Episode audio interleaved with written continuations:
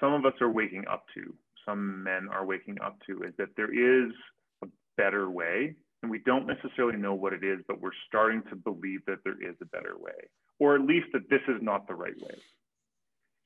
Um, so waking up to the idea that we can have rich, meaningful, emotional, connective relationships with our partners, and that that's actually a far more gratifying, peaceful, beautiful, meaningful, purpose-driven way to live. Hey everyone, welcome back to the Believe, Be Real, Be Bold podcast. I'm honored to be joined by Dallas Hartwig. You may know him from a few New York Times bestsellers, Whole 30, and It Starts with Food. He's here to come talk about what the world needs most from men right now. He and I dig deep into our stories as we were raised in two completely different experiences and yet have come to some very similar conclusions about how masculine and feminine dynamics really play into our relationships and our attachment styles. He's an Enneagram 4, but really resonates a lot with my Enneagram type, the 8, as he was raised by a very overbearing mother. We dig deep into both of our stories today, uh, including a time when I got lost when hunting with my dad. So if you're interested in learning more about Dallas Hartwig, please don't hesitate to connect with him on Instagram at Dallas Hartwig or on his website, dallashartwig.com. Without further delay, let's get into today's episode with Dallas Hartwig. Hey everyone, welcome back to the podcast. I'm honored to have Dallas Hartwig as my guest today. We first got introduced on Traver Boehm's Uncivilized podcast, and I could not wait to reach out. Literally, like the next couple days, hit you up by Instagram, and you were kind enough to jump on the phone with me and get to know you a little bit better. Thanks again for joining me. Absolutely. I'm glad you reached out. This is the kind of stuff that both of us really care about. So I'm excited to jam. Yeah, we're going to nerd out a little bit on the Enneagram attachment styles and boy to man initiation, which I'm mm-hmm. pumped about talking about. But a little bit of your backstory you're a two time national bestseller. Um, it starts with food and the whole 30 were two of your um, book titles. Kind of walk me through your journey to finding your purpose and how it's evolved. oh, that's like a five second answer. Uh, no, um, I I think I said this to you actually on the phone when we first chatted. Um, I think my purpose is not one particular thing. I think what I've kind of realized is that my purpose is is um, really a function of committing to giving the gifts that I have, and the gifts that I have to give change over time. I think we sometimes misunderstand purpose as like one day I'm going to wake up and have this big eureka moment and, you know, and, and have an epiphany and be like, I finally know what my purpose in life is. And I don't think most people have that experience. I think there's kind of miniature versions of that along the way where they get, you know, incrementally closer. Um, but for me, it's my best gifts are observing the world, noticing patterns, and overlaying different perspectives and different, you know, I mean, I'm, I'm very multidisciplinary which is a nicer way of saying jack of all trades, master of none. But what that does, that the upside of that is that I can notice patterns from lots of different places and um, and glean information to kind of cross pollinate. And I've done that with my work. I mean, my background is as a physical therapist and strength and conditioning coach, and then I did nutrition stuff, and then I did functional medicine, and then I did sort of awareness around social connection and the priority of relationships. And now I'm kind of in the space of maturation and particularly the sort of masculine arc um, and all the stuff that goes with that. So really all, anything that I've done in public is just a like slightly delayed version of what I'm doing in private in my own life.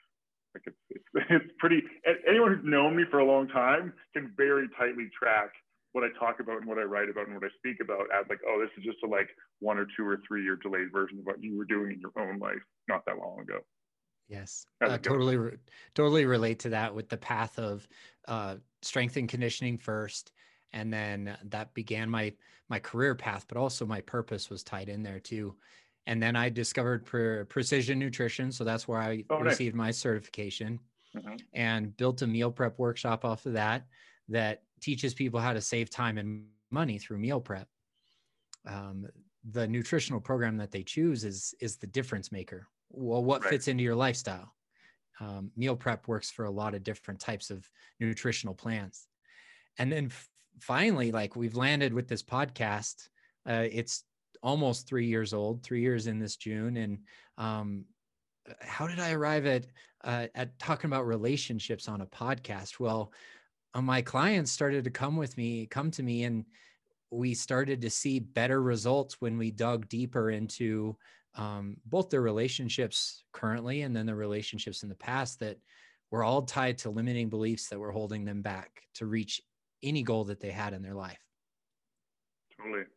Well, I think also, you know, if you just sort of think about the sort of natural progression through life from a like Maslow's hierarchy of needs kind of perspective, like nutrition is obviously like the foundational stuff. And like once we have like some sort of like basic function around sleep and movement and nourishment and some fundamental amount of sort of physical and psychological safety, then life gets interesting. Until then, we're playing in a very small field, um, a very small sandbox. And I think what I'm hearing you say, and certainly certainly my own projected experience there, is when we sort that stuff out, both for ourselves personally and also in teaching people about that stuff, we are naturally drawn to more complex and nuanced and more interpersonal themes. And eventually, you know, we get to this place, and this is kind of the upper order Maslow stuff. We get to the place where we like transcend self as a primary focus altogether. Whereas, like the bottom of the pyramid, nourishing ourselves and seeking sex and getting sleep and trying to you know protect ourselves like it's almost exclusively about self so there's a, there's a sort of progressive inversion that takes place there that i'm somewhere in the middle process of mm-hmm. yeah and, and as you describe that process i hear so much of your enneagram type four in there and when so when was it that you discovered the enneagram and, and what have you discovered about yourself and being the individualists Ah, such a great question. Um, I I was told about the Enneagram um, about six years ago um, by a woman who later became my podcast co-host, Pilar Gerasimo, who's a brilliant, insightful, kind, amazing woman. And I'd never heard of it before. I wasn't really particularly interested in like typing systems because I'm a four. I don't want to be typed. I don't want to be something special. Um, and so I wasn't like I didn't even do Myers Briggs. Like I was like just not into any any of the systems. And um, at the time, I was towards the tail end of a really difficult, turbulent, chaotic marriage. And um, it wasn't too long after I met Pilar, which was unrelated, but that I that my marriage ended. But I was in the space of like chaos and mayhem, and chaos and mayhem puts me back into my childhood space where I look more like an eight and um, so I met Pilar through a mutual friend at a functional medicine conference who was like, you guys need to know each other. And we sat down and I think it was like within the first half an hour, she was like, have you heard anything about the Enneagram? And I was like, no. She's like, well, you should look this up. And she pulled up on her phone the like bare bones description of an eight. She was like, does this sound like you? And I was like, yeah. and then not realizing that it, like in the way she was meaning it wasn't actually a compliment um, because that was sort of my like really like secondary unhealthy space. Um, and what I've come to realize since then, as I've done so much work on my own process and my own internal space since then, and gotten so much healthier, is that that was largely a sort of secondary coping adaptive thing. But I'm really a four. I mean, that through and through, I'm really a four. Um, so there's been sort of almost a reconfiguring of identity in the Enneagram lens over the last few years because I used to think I was an eight. I was like, oh, this is what I do. Like, I'm this is an eight. Um, but the, all the like basic fear, basic desire stuff never quite resonated with me. And the the more I've looked at the four stuff, I'm like, that's totally me. Right. so I'm an I'm a I'm a four in going through my own uh, transition with uh, identity there, I guess. Which is the lifelong pursuit of a four is uh, 100% yeah that resonates a lot because uh, when i'm at my best i'm a lot like a two uh, which is probably why the eight never completely resonated with you. Yes you have you certainly have some characteristics of an eight when you're not at your best but when i'm at my best i become a lot like the two and at their best they become a lot like a four so when I find my unique place in this world where I can serve the underdog, that's me operating at my best. And that's you on kind of like an average day. totally. Yeah, no, for sure. For sure. I haven't quite figured out what my best looks like yet, but I'm working on it. I don't know if we ever will, but I wrote down um, when you're creeping up towards the best. And I hear a lot of this in your purpose and how you're describing it change over time is you became more self-aware, a lot more introspective, and you went on this journey of self, journey for self. Mm-hmm. Well, and even going back to your question about about purpose, I mean, the the idea for me is like the gift is the com- the gift is the commitment to giving the gift, which is such the like to giving of oneself and a support of helping kind of way, you know. Um, so there's all that kind of crossover too. Mm-hmm. Yeah, and the big challenge there is to do so without losing self. Right.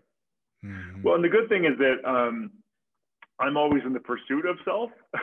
so this like I never quite lose, you know, I never quite take my eye off that as a thing because that's something that is always kind of in the background of. Mm-hmm. Um, it's interesting. I, I, just got a note. Um, I've been married twice. Um, got married very young, and um, got a note yes uh, day before yesterday from my first wife, who I haven't spoken to in three or four years, and she made a uh, remark in because we were just talking on on Messenger, and she made a remark about like I hope something to the effect of like I hope you I hope you've had the chance to like have to chase all those wild dreams you had or something like that. And I kind of chuckled and I was like, yeah, I've always been this way. yeah, considering the source on that comment, like uh totally. Um, her, her and my relationship goes back um 10 to 20 years. Mm-hmm. Who knows us better than than previous intimate partners, especially in a marriage, and um, how close you once were at that time, regardless of the outcome. Uh, sure. Yeah, I'm I'm sure that that's a pretty. There's a lot of truth in that statement. Mm, uh, as we're looking at ourselves on our best day and our worst day, at, at our best selves and at our worst selves, we we start to see layers of our shadow, places of our of our shadow that need to be looked at. And has the Enneagram shown you more of your shadow? Because you were talking about at your worst, you're kind of like an eight. Right. And at totally. my worst, I'm kind of like an investigator. I need to know the right. truth, like right now. right. Yeah, yeah, totally.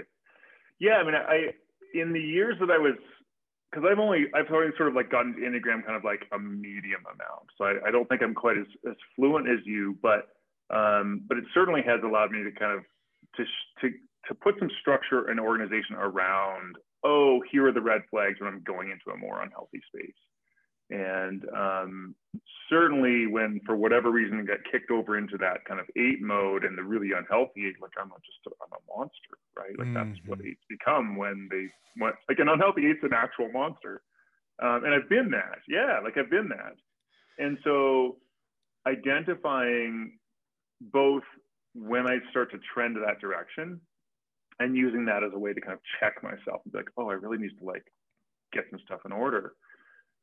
But then in the inverse of that too, there's, I found a lot of compassion for past behaviors that I used to have a lot of shame and self-criticism for.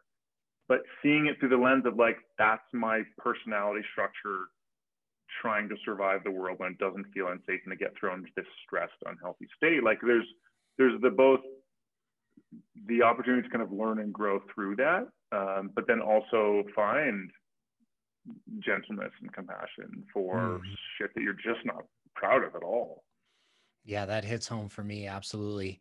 And what jumped out at me during your conversation with Traver, now that you bring up, you literally spoke to me when you said this line of if you're insecurely attached and 40 years old, you essentially have the fundamental tenets of the nervous system of a toddler and we're looking at that through the attachment theory lens. Right. I mean, there's no better description than myself at 40 years old, kind of re- wrestling with who he is through through attachment Speaking styles. About me. Yeah. yeah.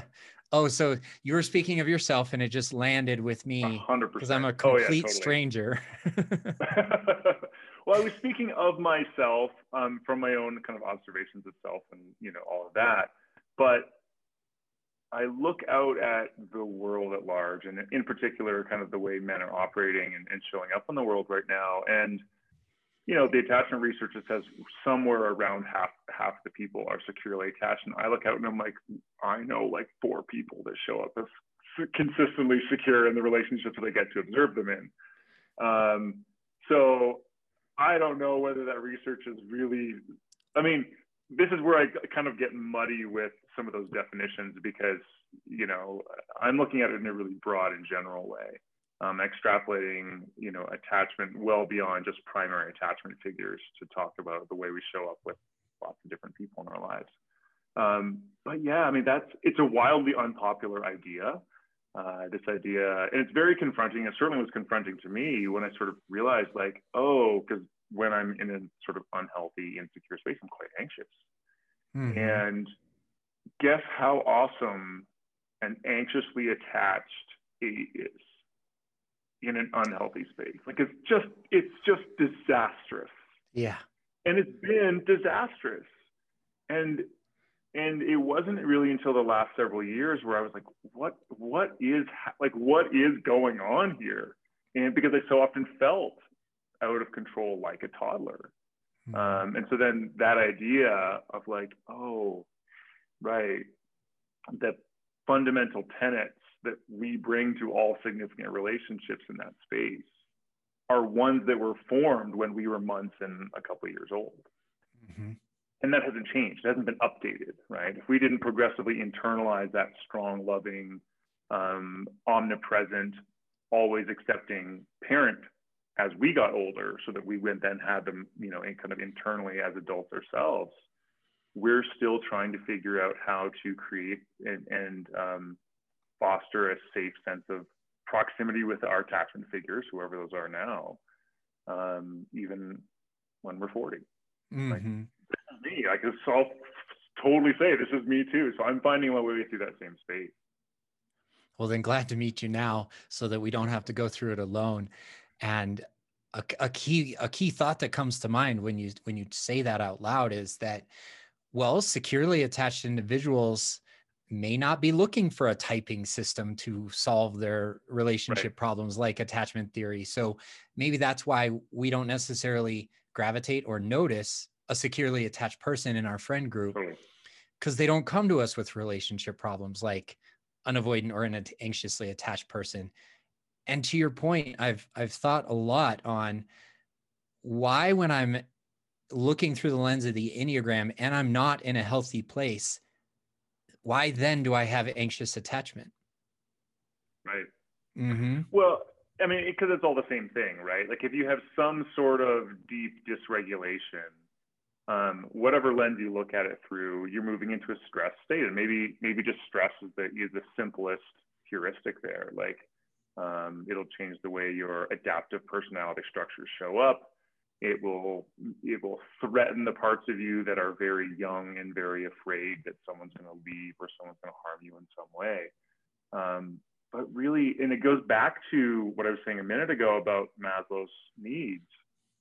It really threatens our sense of physical and psychological safety, right? That's what's happening in attachment space. Our sense of physical and psychological safety is being threatened. It's it's it's only one level above not having food and not being able to sleep, right? And so I think that it's it's important to like underscore like these are absolutely essential, critical aspects of of being human and feeling safe in the world. And it's no wonder that we don't have uh, a beautiful, effortless sense of contribution and belonging and purpose every day of our lives when we feel insecure and unsafe, right? Like mm-hmm. there are certain sort of rough prerequisites that have to go on there. And I think that again, pulling back, you know, pulling attachment theory back in, as long as that system is chronically activated, like in an insecure relationship, it will impair our buoyancy as humans. It will impair our ultimate maturation. And that was tragically like my my experience in my last relationship was um, we, not her, me, we showed up in a way that was so chronically dysregulating for me that I wasn't maturing in that relationship. Um, and that's not blame, that's just a recognition that like us in combination weren't able to find this really secure and stable place. Um, and it's tragic. And mm-hmm.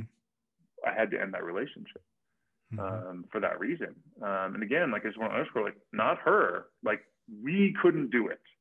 Um, and you know the there's so many models for healing insecure attachment styles, um, and but the, the, one of the central ideas there is that you have some sort of secure attachment figure to start drawing from and co-regulating from and internalizing that secure attachment. And this is where having a really good therapist is such a great you know, thing to do because even if you have a really healthy, mature, secure romantic partner, primary primary partner, um, they get triggered. You have life stress, things happen. Like that's just kind of, and it's hard unless they're extremely well versed in attachment theory and they know what they're doing and they're doing it all very deliberately and they're like almost acting as if a therapist would it's really challenging to have them be to show up in a way that's so consistent and so secure that the insecure partner can really heal that attachment in that relationship. Like uh, my observation is that a pairing of an insecure partner and a secure partner the insecure partner won't necessarily make the secure partner insecure or less secure, um, but it tends to drift in a negative direction in that scenario. Maybe I don't know if that's true in the like broader research sense, but that's my general observation. Sure, yeah, it's relatable and it it helps me draw upon personal experience mm-hmm. because while I'm co-creating a earned secure relationship and attachment now, um, because my partner and I label it. Mm-hmm. Hey, this is my avoidant attachment style showing up. Okay, that I hear what you're saying when you say that's your anxious attachment style showing up. So what we get to do is we we co-create um, where we get to meet in the middle because of the anxious avoidant trap being a lot like polar opposites where you flip a magnet and they either gravitate to each other or flip the magnet the other way and then they polarize away mm-hmm. from each other. Which is an and, excruciating process. It's an exhausting, excruciating process. I've been there. Either either way, whether you're uh, being drawn together or being pushed apart based on your polar opposites, it's still exhausting. And one thing that you said in there is like, even if your partner is behaving and acting and secure like a therapist, they are not our therapist, and they're certainly not supposed to play every single role in our sure. in our world in our lives and that's part of the co-creation process is understanding where we fit into each other's lives what needs we're going to meet for each other for ourselves and then what we get to do together totally well i think there's even for those of us who are like have, have worked hard and continue to work hard to you know kind of earn security um, there's always going to be those those old scars, those old tender points, you know, and, and I think the more you can be explicit about what's going on um, for both partners, the more you can, you know, the more the more effortless it can be. We're like, oh, you just really need some reassurance right now. Or, oh, you just need a little bit of quiet time to breathe to settle your settle yourself down, and then we can re-engage in a way that's really good again. Um, and like the language isn't necessarily complicated and the, the model's not actually complicated, but you kind of have to speak the language. And you both have to put effort into the experience right. as well. That right. that's the tricky part is like how does how do we face the reality that both of us want to or one of us wants it more than the other because we can't want it right. for both of us. Right, totally. Well, in my experience, and, and it's hard, I, this is such, and I, I what I'm about to say sounds exactly like something an anxious person would say. So I'm just acknowledging that in advance. But so often the experience of an anxiously attached partner is that they are um, burdened with the motivation and the the the work, the emotional labor of the relationship because the avoidant partner, broadly speaking, is in less internal pain and is less compulsively driven to fix the problem. Um, and I, I think that's really interesting because when I look, when I zoom out and I hear what women are saying about their male partners on like across the sort of population scale, it's the they, they say the same thing. Women are tired of being uh, their their partner's therapist. They're tired of doing the emotional labor. They're tired of basically over functioning chronically, where the men sort of sit back and go, that's more or less fine. Like I don't know what your big deal is. Mm-hmm, and like mm-hmm. we Terry Real talks about this, like this is like like a, a, really common experience. And I do see it largely through the anxious avoidant lens. Um, and that's not again, I'm gonna it's not necessarily technically exactly what's going on for every individual at their primary attachment figure level. But broadly, I think that we socially condition men to be avoidant. Mm. And um, what I mean by that is because of the way we treat male babies and then male boys and then men, um, the whole narrative of like, be tough, be strong, don't let them see you cry, beat the other guy, you know, um, the, the entire heroic narrative about what, what men are supposed to be in the patriarchal world conditions us to betray our own like empathy for ourselves care for ourselves, connection to ourselves. And then as a natural extension, we can't show up and have that empathy and connection for others. And so it's really good if you just want to create a warrior society where you have men who are largely robotic, who don't have empathy for themselves and others, because those are good warriors. Um, it doesn't really make good any other function. Like they're really just good as warriors and economic warriors, keyboard warriors, like sort of cogs in the wheel of the economic machine but they don't make good fathers. They don't make good romantic partners. Um, they don't make good brothers and sons and friends and anything else other than literal warriors and the sort of economic warriors who like you go to the mm-hmm. office and kick ass. Um, and the more I look, the more I see that, and I'm pissed off about it because it's it's a systematic uh, theft of the inner world of men. And I understand that there's a dicey space. I understand that um, speaking publicly about what patriarchy costs men is a difficult topic because it costs everyone else all of that and more. But it doesn't make it less true, right? Mm-hmm. And I think the thing that I would love to see more of men and everyone else waking up to is the reality that um, we don't even know what we're missing most of the time in terms of the the rich inner experience. Um, mm-hmm.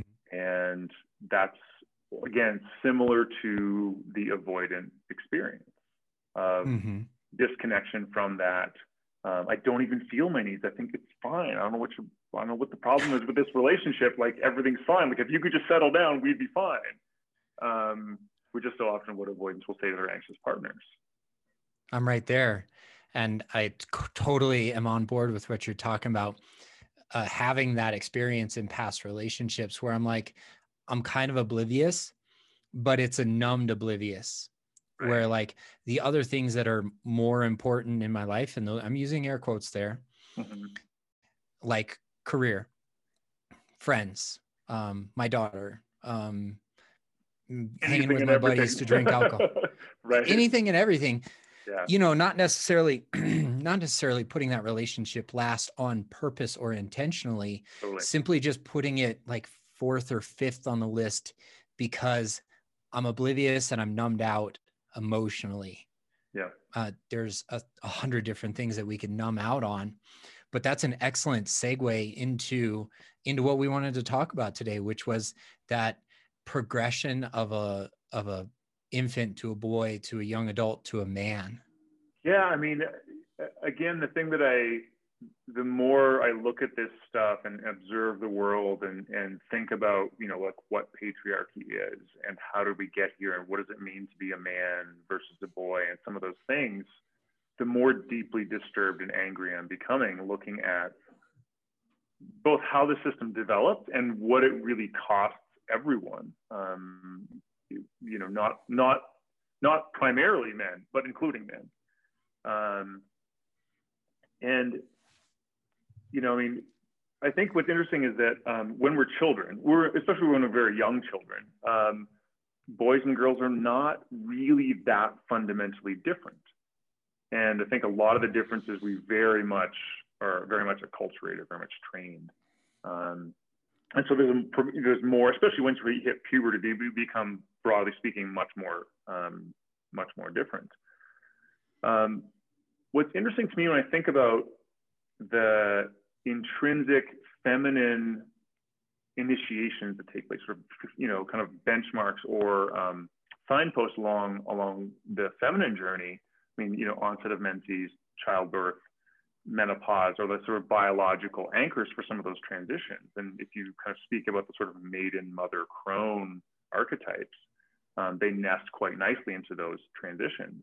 They're not exclusively biological, but they're kind of anchored in that, um, generally speaking.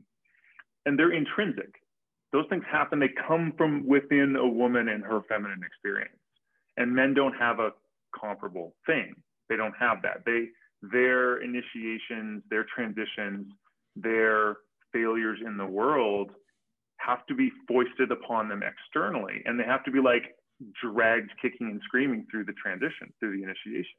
And that's what we see in primitive cultures um, with the transition from boyhood to manhood is they have to be, so often they are kidnapped in the middle of the night by uh, the village elders, you know, the, the, the, uncles and grandfathers who contain the wisdom and who are doing the sort of initiatory um, rite of passage.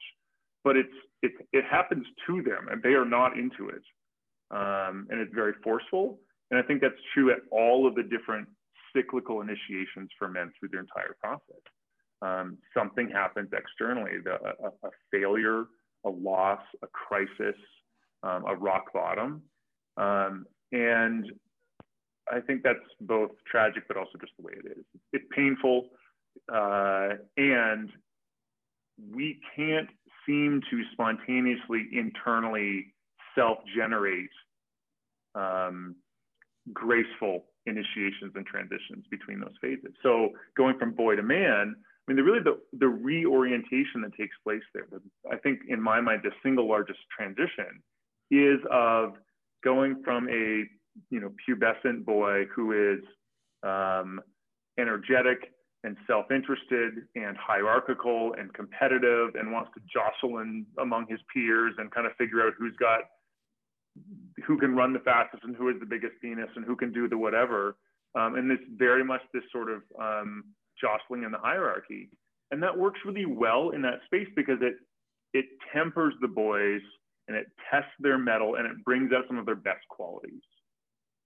And that only really continues to be an adaptive and productive um, scenario when there is this external initiation put upon the boys somewhere in their teenage years um, that they get basically they get their asses handed to them and they get kicked out of the like very self-interested, egotistical, and even overtly abusive mode that e- that adolescent boys, the very unempathetic mode and the very selfish mode um, that that adolescent boys have, um, and they get reoriented. They literally get they go through symbolic death and symbolic rebirth, and they become a whole new person, often with a new name and a new identity. And when they get welcomed back into the village, um, into the family, into the tribe, it's as a new person who's an adult with a whole different set of responsibilities.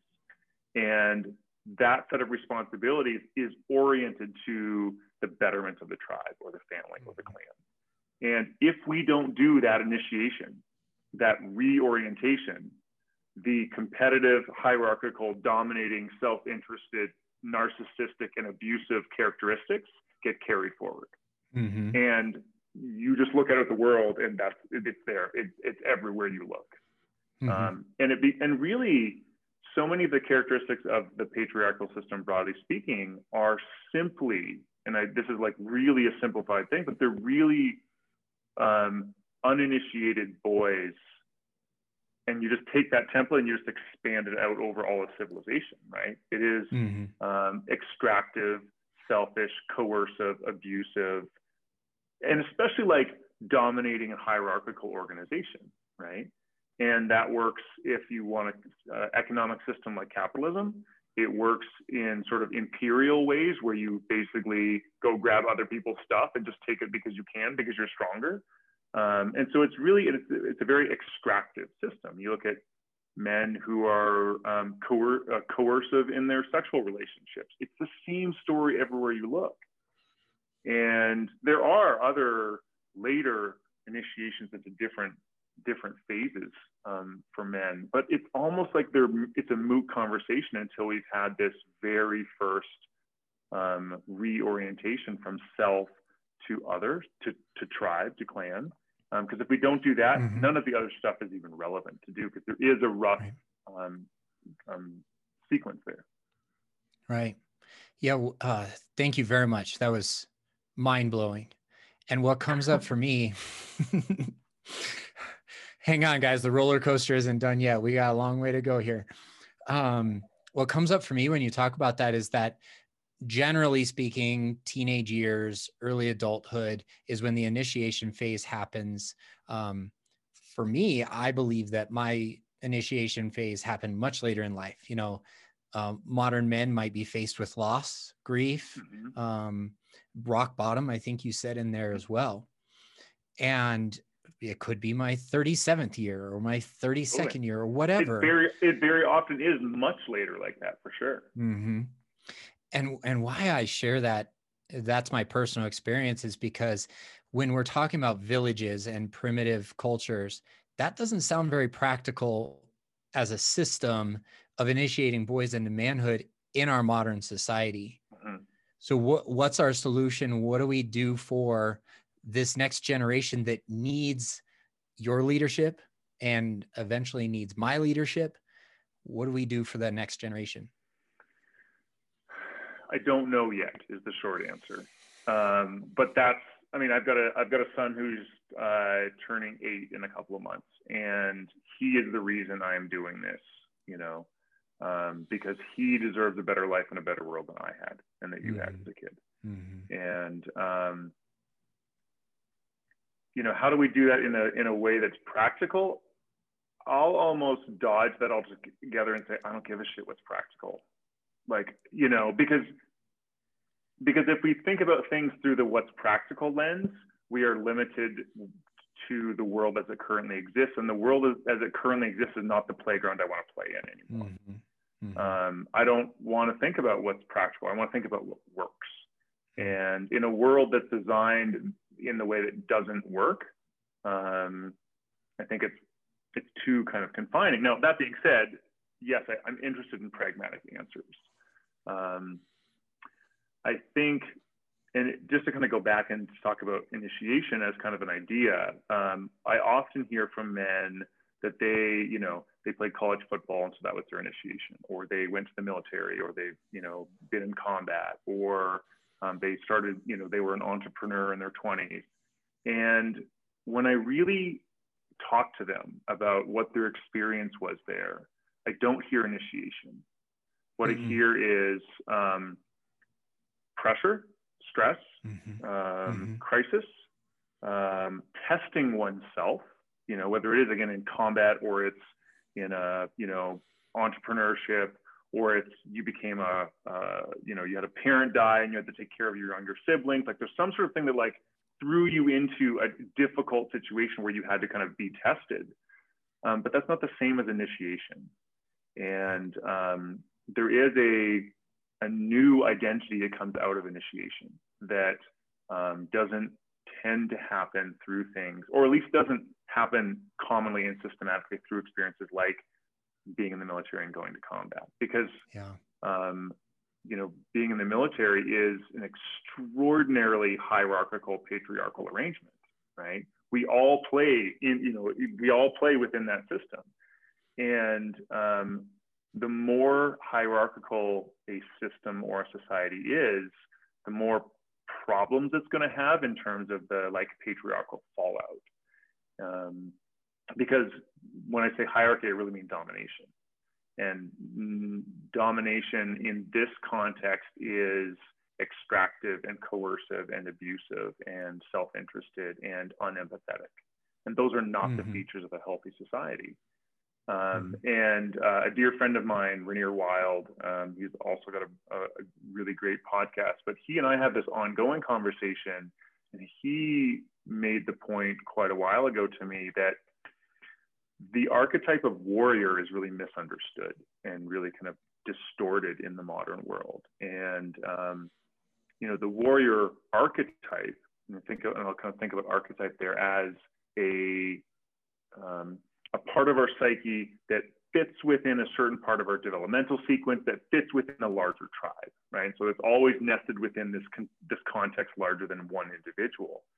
And the warrior archetype, we think, is really a narrowing and a sort of um, distortion of the larger, older archetype of hunter.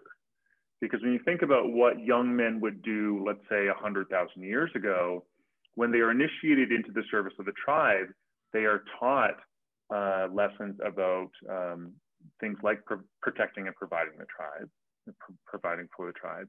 Um, and so all the, the, the features of discipline and focus and confidence and competence and cooperation and risk tolerance and courage, like all of those things that are very warrior characteristics are hunter characteristics. But the critical difference there is that they is that hunters haven't lost empathy for themselves and others. Mm.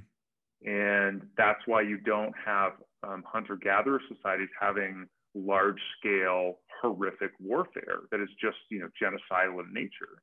Um, that happens when you get into more civilized societies um, where um, killing other people to obliterate them serves a certain purpose.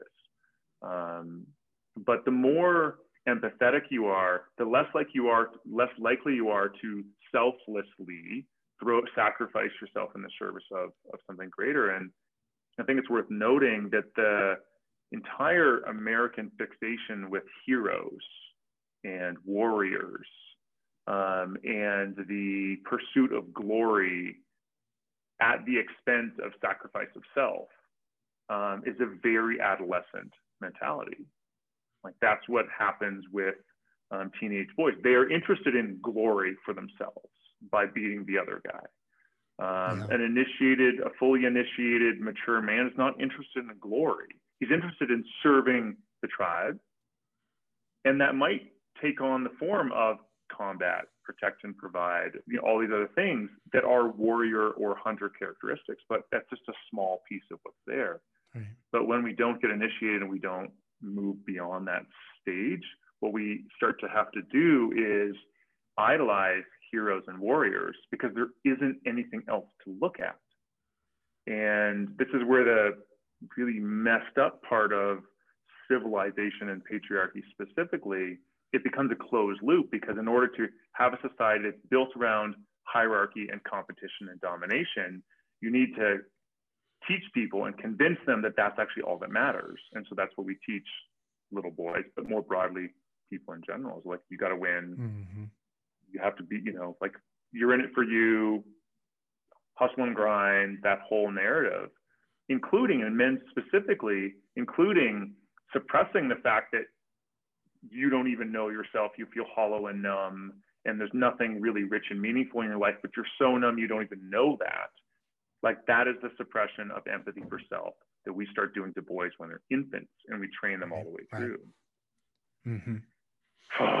There's so much. Yeah, that is a lot, and and I want to I want to close our own loop today um, by sharing a little bit about what's coming up for me over here. Is um, I grew up hunting. You know, born in Montana my uncles and my dad would take me along on every single 4 a.m. trip out to get deer and antelope. And eventually, when I was old enough to go through hunter safety, I went through the courses and hunted with my dad twice after we moved to Colorado. Um, it's harder to do in Colorado because it's more populated than, say, Montana. Uh, the deer just don't behave the same way because there's so many right. people around. And when I was 15, we we took a trip southern Colorado and I got lost. And it's the late afternoon. We're trying to get the feeding time in the four o'clock, five o'clock window and uh, starting to get dusk. And I got scared. And Um, eventually found my way back to the truck. You know, as it's getting to be dark, my dad's there waiting for me. And it was an extremely scary, not intentional um, simulation of death, but still an experience that I took forward with me. However, what came up for me today, and it kind of brought that memory back to the surface, is when you talked about college football. And the only thing I heard was locker room talk. And then when you talked about uh, going into combat and the military, the first thing that came to mind was um, hazing. Those two things, while yes, sports are like a simulation of death in their own right, if it's a full contact sport. Now, all that being said, I came home from my hunting trip not able to share any of those fears because of that suppression that infants to boys to young men are taught that it's not okay to be afraid. It's not okay to be scared. Um, I remember that day very vividly in my mind of like not knowing what to do after dark. I'm not familiar with this area. So I wanted to close our loop today in kind of asking a question of like, it's amazing to know all this stuff about the systematic uh, raising of boys in the modern era if we don't do initiation with man uh, with purposeful initiation with boys what happens why do we want to care about that as an adult because if we don't become men there are no elders for our sons that's all it is and um, if i don't if i still operate from a place of actually weird i just got goosebumps saying that Whew, that's a big one. I've, um, I've been I've been sweating for ten minutes. Like, yeah, I mean that's what it, that's what it comes down to is that um, we know that the way it's working right now um, isn't working well for anyone, boys, girls, men, women, anyone else, everyone else, the earth, mm-hmm. right? Because the whole system mm-hmm. is extractive in nature, mm-hmm. and um, I think what some of us are waking up to, some men are waking up to, is that there is a better way. And we don't necessarily know what it is, but we're starting to believe that there is a better way, or at least that this is not the right way. Um, so waking up to the idea that we can have rich, meaningful, emotional, connective relationships with our partners, and that that's actually a far more gratifying, peaceful, beautiful, meaningful, purpose-driven way to live, right? Because men are so, in both good and not so good ways, fixated on this idea of purpose. Um, mm. But purpose is not just kicking ass at business, right? And then so so often we get narrowed down into like, what's your purpose? Meaning like, what's your business niche and how do you win against the competitor? But that's not purpose. That's still that same adolescent mode put into the economic sphere. Um, and that's why it almost doesn't matter what specific thing you point your purpose at, because your purpose is really bringing forward your best gifts. And that can look like business, it can look like community service, it can look like education, it can look like just being a father. And that's your entire purpose in life. Um, and what greater opportunity to bring about a better world by actually taking your son or daughter through the experience of um, becoming a more whole, integrated, mature person themselves. Because mm-hmm. it's not spontaneous from within us. We have we're social animals. We have we learn by observation. And as a kid, I looked out and there was nothing to observe. My dad wasn't there. There was there was no when he was physically there. That was it.